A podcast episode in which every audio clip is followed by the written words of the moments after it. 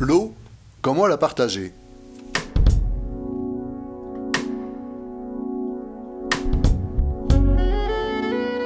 Le 20 octobre dernier, Europe Écologie Les Verts organisait une rencontre publique sur le thème L'eau, comment la partager Pour animer cette rencontre qui se passait à Tulle, Amandine Dewell, élue en Corrèze, conseillère régionale écologiste de la région Nouvelle-Aquitaine, avait invité Juliette Duquesne, journaliste indépendante, autrice avec Pierre Rabhi, L'eau que nous sommes, un élément vital en péril, édité aux presses du Châtelet, et Benoît Biteau, agriculteur et député européen écologiste, auteur de l'essai Paysans résistants chez Fayard.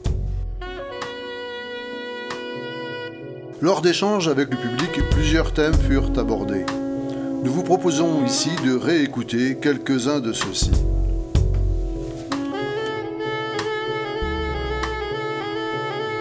L'apport-export de l'eau ou comment la conserver chez soi. Oui, bonsoir. Euh, je suis M. Pessoury, je fais partie du conseil de développement de l'agglomération de Brive. je voulais rebondir sur l'eau importée. L'eau importée, ce n'est pas l'eau qui est prise au nord de l'Espagne pour aller euh, à Malaga, enfin, sur les terres agricoles du, sud de l'Espagne. C'est tout simplement l'ensemble des produits, qui soient agricoles, maraîchers, textiles, et ainsi de suite. Donc la France importe énormément de quantités d'eau.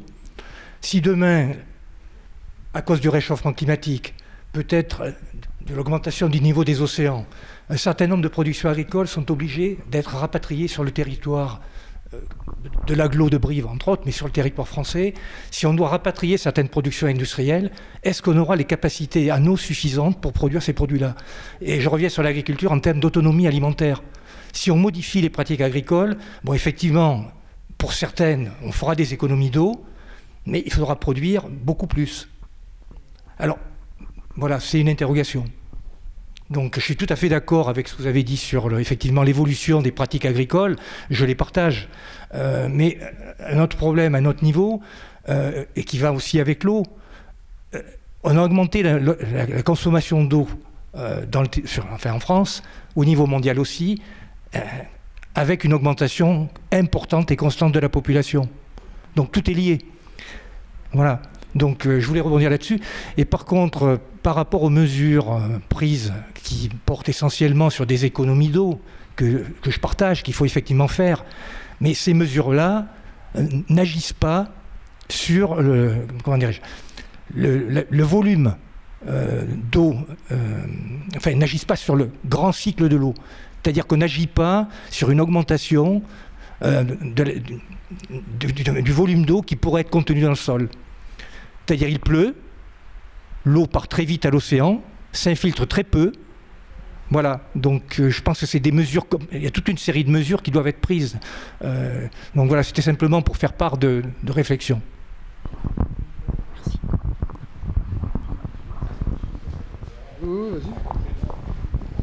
Ok. Euh, juste sur l'exercice qui a été présenté, pardon Sur l'exercice qui a été présenté, c'était une, synthèse des post-it faits par la salle. C'était pas notre par exemple ma propre opinion. Ou c'était et, en plus on aurait été plus nombreux, il y aurait eu des idées encore plus larges.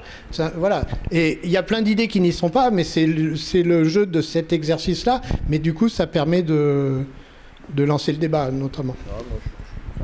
Après, sur, sur la partie agricole, j'aurais plein d'autres choses à rajouter, hein, sur euh, garder l'eau dans le sol et tout ça, voilà. Merci Laurent. Euh, moi, je, pour réagir, euh, il y a effectivement l'eau importée des tomates de la forêt, de la, mer de. Vous m'écoutez ou non mais moi si, ma réponse euh, donc sur, sur l'importation de l'eau au travers des tomates de la mer plastique de, d'Andalousie, j'imagine que c'est à ça que vous, vous pensiez. Mais on a exactement la même chose en France, c'est-à-dire que pourquoi est-ce qu'on importe des tomates euh, d'Espagne? C'est parce qu'on consacre, nous, nos, surfaces de production agricole en France à des productions qui exportent notre eau. Quand on fait partir du maïs du port de la Palisse à La Rochelle, dans une tonne de maïs, il y a 150 kilos d'eau. et on en, exporte des dizaines de milliers de tonnes. Donc euh, à un moment donné, si on veut, euh, c'est pour répondre à votre logique de relocalisation.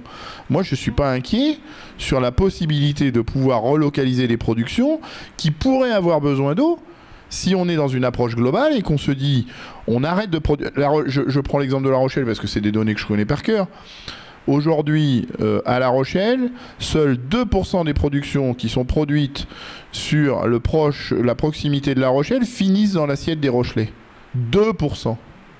Ça veut dire que 98% des productions qui sont sur la plaine d'Onis, qui est une plaine extrêmement fertile, alimentent le délire exportateur du port de la Palisse.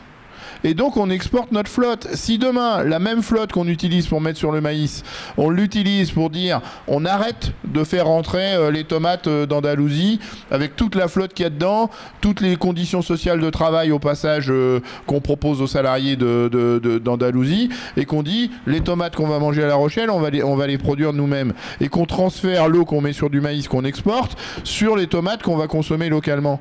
Je vous assure, pour avoir vu des équations qui traite y compris le sujet de l'eau, qu'on a assez d'eau sur notre périmètre pour euh, assurer euh, notre alimentation si tant est que euh, on fasse l'effort de, de, le faire.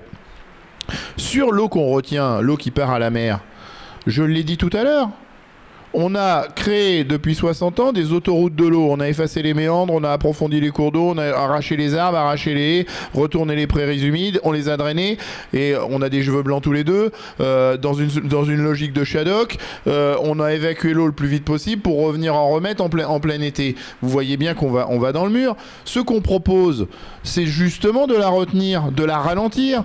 Euh, on nous dit régulièrement le, le débit de la Sèvre niortaise est de 8 mètres cubes secondes euh, en plein, en plein hiver, et donc ça pose pas de problème d'en mettre dans la bassine. Mais le problème, c'est pas d'imaginer de, mettre euh, euh, le débit de la Sèvre niortaise dans des bassines, c'est qu'il fasse 8 mètres cubes secondes en plein, en plein, hiver. C'est-à-dire qu'on aura gagné la bagarre le jour où en plein hiver, le débit de la Sèvre niortaise sera de 2 ou 3 mètres cubes secondes. Et là, ça voudra dire qu'on aura retenu l'eau dans, dans des zones humides, qu'on aura recréé, qu'on aura su recréer des sols qui sont suffisamment perméables pour que l'eau s'infiltre et aille recharger, les nappes souterraines, qu'on aura reméandré les cours d'eau, qu'on aura fait des zones d'épandage de crues où euh, euh, sur ces zones-là, on garde l'eau parce que, et vous l'avez dit, hein, euh, il n'y a pas forcément de nappe phréatique chez vous, mais, on, peut, créer des zones de rétention d'eau, des zones de rétention d'eau qui peuvent être valorisées par par des, mais par exemple des tourbières, mais, même des prairies humides qui ne seraient pas des tourbières, qui seraient utilisées en plein été ou au printemps ou même à l'automne par des, par des animaux qui mangent de l'herbe. Est-ce que vous vous rendez compte la révolution que je vous propose?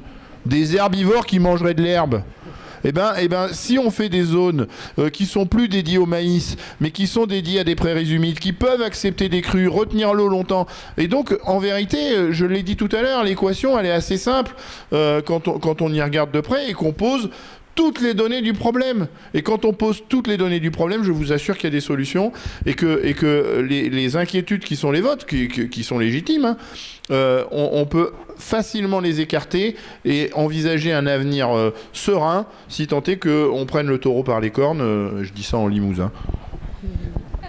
Oui, je, je voulais juste rebondir sur, ce qui a été dit. C'est vrai que de toute façon, l'eau, c'est avant tout une gestion locale. Euh, donc même l'eau virtuelle, quand on parle de l'eau virtuelle, c'est dont vous parliez, quand on, importe les, biens. Bien sûr que si on faisait beaucoup plus de choses en France, on aurait euh, certainement qu'il faudrait réduire. Euh, on sait que le numérique consomme aussi beaucoup d'eau. Alors beaucoup moins que l'agriculture au niveau mondial, mais il consomme aussi beaucoup d'eau, notamment pour reprendre tous ces métaux dans la terre. Donc bien sûr que ça voudrait dire moins de consommation de façon plus globale. Mais vraiment, les études dont je vous ai parlé tout à l'heure et dans mon ouvrage, qui n'est pas si vieux que ça, en poche, c'est 2021, Philippe. Donc, il, donc c'est pas, donc il n'est pas si vieux que ça. Donc, dans mon ouvrage, je faisais le, point euh, sur euh, sur ces sur euh, tous ces, ces, justement cette eau virtuelle et comment l'eau doit toujours être gérée au niveau local et aussi sur le fait qu'on pourrait tout à fait nourrir l'Europe justement, mais en revenant à, à chaque fois, en revenant à des gestions locales, il faudrait justement que la nourriture voyage beaucoup moins que ce qu'elle fait aujourd'hui pour justement que chaque pays retrouve la souveraineté alimentaire. Ça ne veut pas dire qu'il ne faut plus qu'elle voyage du tout, mais et, notamment par rapport aux questions de la gestion de l'eau. Et moi, j'ai bien vu dans les pays, notamment en Afrique, qui, dans, qui luttent contre la faim dans le monde, c'est justement quand les paysans se nourrissent eux-mêmes et les gens qui sont autour qu'on arrive à réduire la faim dans le monde. Quand on voit qu'au Burkina Faso, il y a encore 10% des terres qui sont consacrées au coton qui est exporté alors qu'il y a beaucoup de personnes qui sont sous-alimentées. Au contraire, il faudrait que la nourriture voyage beaucoup moins. Alors j'ai le chiffre dans le livre et je, il l'ai plus en tête, mais il me semble que c'est en France, c'est 30% de la, production euh, qu'on consomme qui est importée et, et 50% de ce qu'on produit qui est exporté. Donc euh, il faudrait, euh, on pourrait tout à fait, il faudrait que toute cette nourriture, j'avais mis du temps à trouver le chiffre, il, faudrait que ça, voyage beaucoup moins, au contraire, et justement pour pouvoir consommer au niveau au niveau local par rapport aux, ressources en eau que nous avons. Et il faut faire attention avec l'eau aux grandes mesures toutes faites que, que des fois, par exemple, on dit il faut mettre, euh, tout à l'heure, il y avait cet exemple-là, du goutte à goutte partout. Moi, ce qui est ressorti dans l'enquête, c'est que c'est pas forcément euh, toujours parfait de mettre du goutte à goutte partout. Par exemple, au Maroc, il y a plein d'endroits ils ont mis du goutte à goutte en disant ça, on va moins consommer d'eau. Et du coup, ils ont augmenté la production euh, les, terres qui étaient irriguées énormément pour mettre du goutte à goutte, pour, euh, en plus de la production qui est souvent exportée en France. Des fois, les paysans en plus savaient mal se servir du goutte à goutte. On n'utilisait plus l'irrigation gravitaire qui, faisait justement, tout comme j'expliquais tout à l'heure, un système collectif. Et donc, euh, moi, les, différentes personnes que j'ai interrogées et revenaient sur l'irrigation goutte à goutte qui n'est pas forcément parfaite pour, dans tous les domaines. C'est pour ça que l'eau, c'est compliqué parce que c'est avant tout un sujet local. Et forcément, ici, on a donné des généralités parce que c'est important de, donner des généralités, mais elles sont pas bonnes partout. Par exemple, je pense à ça dans le côté local. Euh, on a beaucoup parlé des Pyrénées-Orientales euh, cette année. Quand on regarde les chiffres des Pyrénées-Orientales, l'irrigation n'a pas tant augmenté que ça ces, 10, 20, 30, 40 dernières années. Il y a d'autres raisons, en fait, là-bas, l'urbanisation. Il y a d'autres raisons au problème local de l'eau. L'eau, il faut faire attention en donnant des généralités parce que ça reste avant tout un problème local. Les eaux minérales en France, ça pose pas de problème parce que c'est que 0,1% des prélèvements d'eau, mais dans certains endroits locaux, ça pose de graves problèmes. Donc c'est pour ça que c'est toujours, euh, voilà, ce, ce point-là, il me semble central. Et sur l'augmentation peut-être de la population, avant de passer aux questions, c'est pas si simple parce que y a, bien sûr que ça joue, je dis pas que ça joue pas du tout, mais les inégalités quand même dans le monde sont telles. Euh, là, c'est pas sur l'eau que le, chiffre que je vais vous donner, mais 86% euh, des dépenses de consommation sont faites par 20% de la population mondiale, et souvent ça recoupe euh, ces sujets-là. Donc c'est vrai que c'est un, sujet euh, qui est, pas simple, même si je, ne, dis pas qu'il n'y a pas d'impact, mais voilà, les inégalités sont quand même souvent centrales.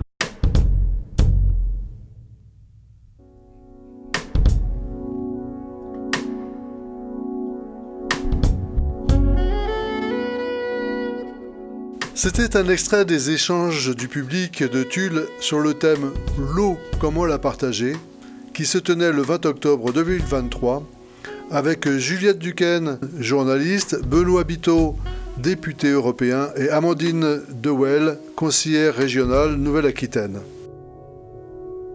Une réalisation Bram FM, une radio associative en pays de Tulle.